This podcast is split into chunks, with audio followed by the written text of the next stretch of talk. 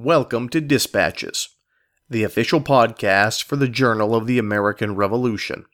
The Journal of the American Revolution publishes weekly online at www.allthingsliberty.com.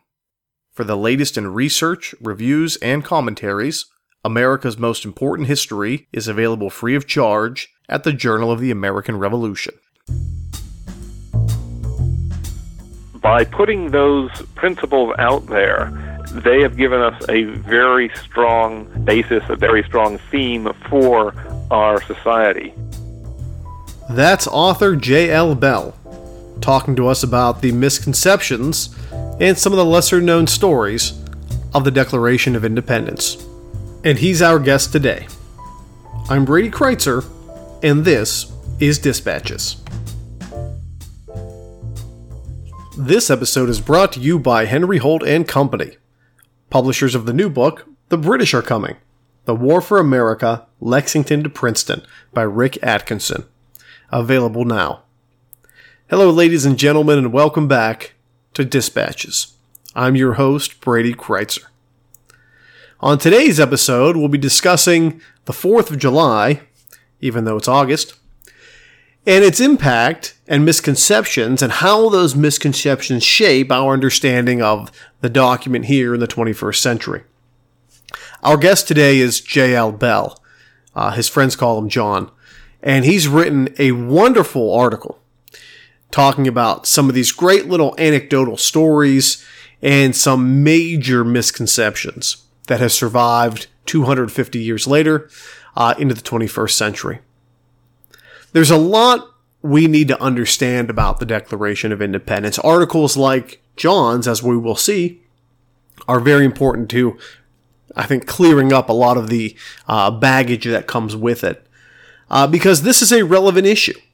Uh, we celebrate the 4th of July every year as Americans uh, as a commemoration of this event. But what event? The signing of the Declaration, the ratification of the document, most Americans can't even say that. As long as there's fireworks involved, they're all usually pretty happy. But as long as we, as a republic, endure, this date will be amongst our most sacred holidays. And we can't allow ourselves to lose the pertinent details to the trappings of mythology. Because there's a lot of it out there. When you mythologize something, you make it small. When you make something small, you make it so that it can fit in your hand and be manipulated. So it's important we hang on to these things. Our guest, J.L. Bell, today uh, will help us dispel some of the myths and maybe even reveal some stories you may not know already. So, with that said, sit back, relax, and enjoy our interview with J.L. Bell. J.L. Bell, thank you for joining us. Thank you, Brady. Tell us about your background. Okay, I grew up in Middlesex County, Massachusetts, uh, as in every Middlesex village and farm from Paul Revere's Ride, so very near the Battle of Lexington and Concord. Uh, the bicentennial started when I was in my fifth grade, and the state curriculum here focused on the Revolution that year. So between the local historic sites and school and the bicentennial, I got this triple dose of Revolutionary War history, and I loved it I also came away thinking that all the major stories had already been researched and told a lot.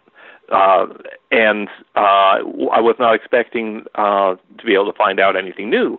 Um, after college, I was a book editor for 10 years. I wrote a children's book. When I decided to go freelance, I started to research a Revolutionary War story, a little one that I hadn't heard before, thinking that it might make a good children's book.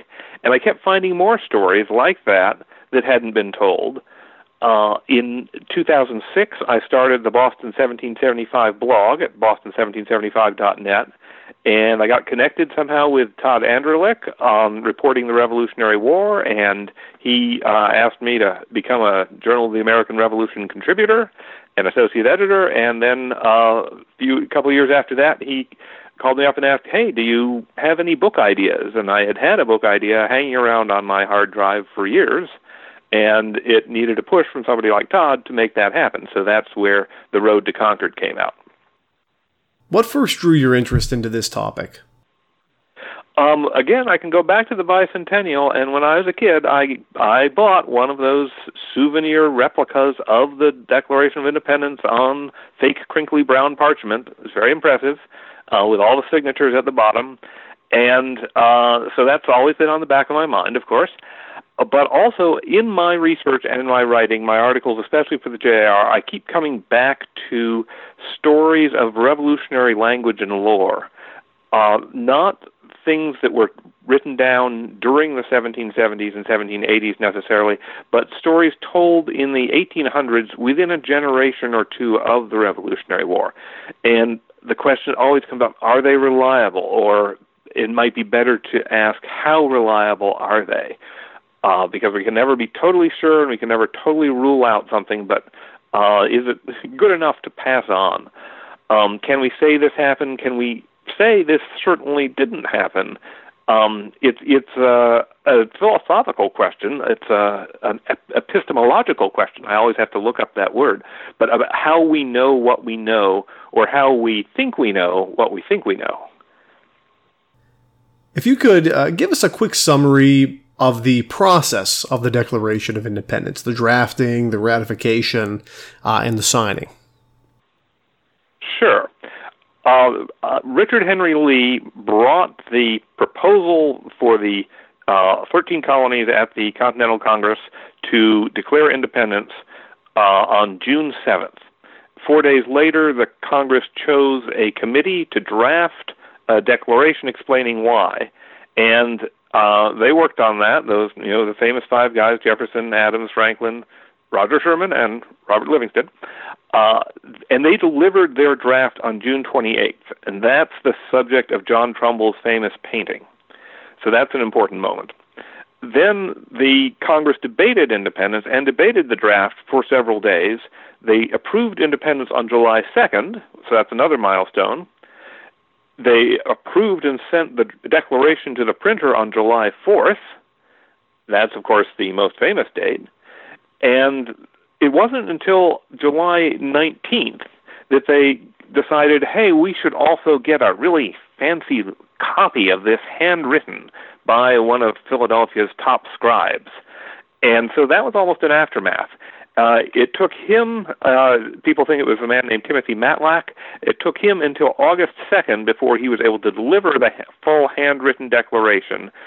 And that was the date on which it was the, that document was signed not everybody who uh, not every delegate was available to sign on August 2nd. So we can tell from printed uh, re- copies uh, of the text over the next few years that people kept adding signatures until about 1782, uh, one or two at a time. Uh, the stories in this article for the Journal of the American Revolution are all about that main signing day, August 2nd, 1776. These signatures have become somewhat legendary in the American consciousness. Maybe you could say the most famous signatures ever. Um, talk about this phenomenon a bit. Yes, and it, it's an interesting thing because I, I mean, I just went through a whole timeline of different dates, some of whom were legally or diplomatically more significant than the signatures. And yet, when we think of the Declaration as Americans, we think of the signatures, especially the John Hancock signature at the center bottom. Uh, with all its uh, big letters and, and swoops and whirls, uh, in fact, John Hancock is slang for a signature for us. Uh, but you're John Hancock on something. Originally, for the first generation of Americans, the Declaration was not a handwritten document and a collection of signatures. It was a text that was printed by local printers and uh, appeared in your newspaper or on broadsheets and read aloud. The signed copy that we think of as the Declaration was kept in the Congress's archives and then the federal government's archive, uh, and hardly anybody saw it. Um, when Thomas Jefferson became a national figure in the late 1790s, early 1800s, his party pushed the Declaration as a more important founding document. And so that was the beginning of more attention to the Declaration of Independence. And then in 1818, the first reproductions were marketed. In 1823, the federal government authorized a facsimile copy, uh, probably getting ready for the semicentennial, the 50th anniversary of the signing in 1826. And as soon as those images started to appear and be reproduced and spread around the country, that changed how Americans thought about the documents. More and more people when they thought of the Declaration of Independence, they pictured that signed copy with uh, everything written in hand and all the signatures at the bottom, and those 56 men, their names uh, laid out. And that made the act of signing more resonant, more important than the, for instance, the actual voting, uh, because it wasn't the, the same same men who voted and signed, uh, but we remember the signers and so that's how that phenomenon came about. The the process of making that facsimile of the Declaration, in fact, uh, damaged the original copy so much that it's very faded now. If you go to the National Archives in Washington, it's, it's very difficult to read. So almost all of the reproductions we have now, like the one I got in the bicentennial, are actually reproductions of the facsimile from 1823. They're not uh, based on the original anymore. So we're seeing second generation copies. One of the stories you talk about in your article occurs between Elbridge Gerry and Benjamin Harrison. Uh, what happens? Uh, Dr. Benjamin Rush, who was a signer from Pennsylvania, told this story in a letter to John Adams, signer from Massachusetts, reminding him of a moment during the signing ceremony. And according to uh, Dr. Rush, he recalled Colonel Harrison of Virginia said to Mr. Gerry at the table, I shall have a great, ad- uh, I should do a southern accent, I shall have a great advantage over you, Mr. Gerry, when we are all hung for what we are now doing. From the size of weight of my body, I shall die in a few minutes, but from the lightness of your body, you will dance in the air an hour or two before you are dead. So it is black humor, literally gallows humor about uh, what they were doing as they were signing, or what they feared they might be doing as they were signing the Declaration. They feared they might be hanged as traitors. Now, Dr. Rush wrote that uh, le- uh, story in a letter in 1811 to John Adams, and he said, "You remember this?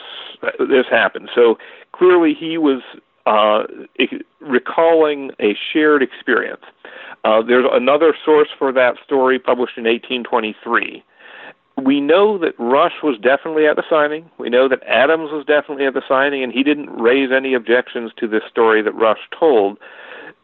So we have two eyewitnesses uh, who apparently agree on this story happening. That's about as good an evidence as we can find for a story of something that happened during the Revolution and wasn't immediately written down. So this story is something that I think has a very good chance of actually having happened. Even though a lot of uh, Latter day historians say, oh, it's probably a myth, because it sounds mythic and because it was you know, passed down orally. But if we actually trace it all the way back to the original sources, we've got two guys in the room where it happened seeming to agree that it did happen. You mentioned a story often attributed to Benjamin Franklin, uh, but your research shows otherwise. Could you talk about that? Uh, sure. This is a quote that uh, probably everybody knows. Uh, it first appeared uh, attached to Franklin's name in uh, Jared Sparks' biography of the man in 1840. Again, it's about uh, gallows humor at the signing. According to Sparks, Hancock said, We must be unanimous. There must be no pulling different ways. We must all hang together. And Franklin replies, Yes, we must indeed all hang together, or most assuredly we shall all hang separately. And uh, this is just the sort of witticism with wisdom attached that we associate with Franklin. We like to imagine him saying it just the way we like to imagine him coming up with all those poor Richard Almanac uh, sayings, even though most of them were cribbed from previous books. However, in this case, in the, the almost 30 years before Jared Sparks published that anecdote about Franklin, a book was published that attributed the same line to a man named John Penn. Uh, you must hang together, or you must assuredly will hang separately. John Penn was a descendant of William Penn, the founder of Pennsylvania. He was a lukewarm loyalist who actually went off to London in 1775 with the Continental Congress's olive branch petition. So his he was trying to be a liaison between the uh, radical patriots and the royal government. Uh, and so his uh, witty statement was sort of a warning, whereas Franklin's was uh, a witticism according to this legend at the moment. Now, I I don't see.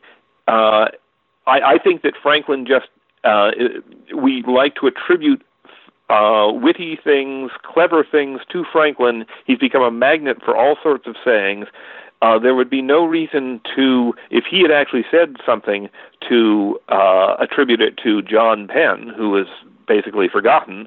On the other hand, if just because John Penn was basically forgotten, uh, there would be a lot of uh, of intellectual pressure to say, hmm, here's something witty somebody said during the revolution. It must have been Benjamin Franklin. So in this case, I think there's hmm, pretty good evidence that somebody said, uh, you must hang together or you will assuredly hang separately. But I don't think the evidence points to Franklin as saying it. Your article details a series of recollections known as the Revolutionary Anecdotes, one of these great sources for historians to use, but not the easiest to use. Could you talk about the challenges of using a document like that? Sure. This is uh, a couple of little anecdotes uh, about the signings, which I found in uh, newspapers from 1841 uh, and on. Uh, great thing about uh, these days you can find if you're subscribed to the right uh, databases or you can get them through a university uh, library uh, you can look up uh, keywords and phrases in these newspaper databases and try to isolate the earliest one. There was unfortunately, an explosion, for, unfortunately for this research purpose, an explosion of newspapers in Jacksonian America. So there were lots more newspapers, lots more issues coming out. The printers were very hungry for copy to fill their pages. And one thing they would do is they'd copy out items from other newspapers, sometimes giving credit, like this, this is from the uh, Boston Advertiser, and sometimes not. And uh, the Revolutionary Anecdotes was a two or three paragraph item uh, that showed up under that headline in lots of newspapers. Uh, the fir- the earliest I've found is uh, August 1841 in Pennsylvania, but I'm certain that there is some earlier appearance of these anecdotes. And it would be very valuable to know where they first appeared and if there's any other information attached to them in that first appearance uh, in order to assess their value, their reliability.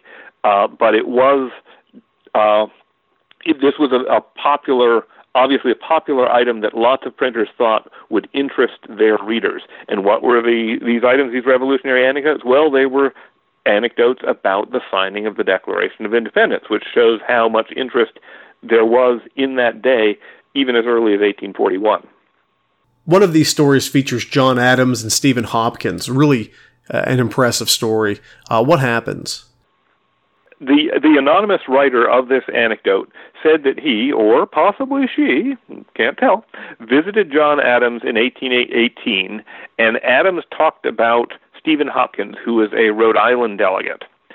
Hopkins had a palsy in his hand after a stroke, Adams said. So Adams at the Congress wrote notes and other things for for Hopkins. He said he was Hopkins's amanuensis. And Adams asked asked him if he should sign his name to the Declaration of Independence for him. And Hopkins, according to this anecdote, replied, No, I will sign it for myself. If we are hung for signing it, you shall not be hung for it for me. If my hand trembles, John Bull will find my heart won't. So this is an- yet another anecdote about people signing the Declaration while worrying about being hanged.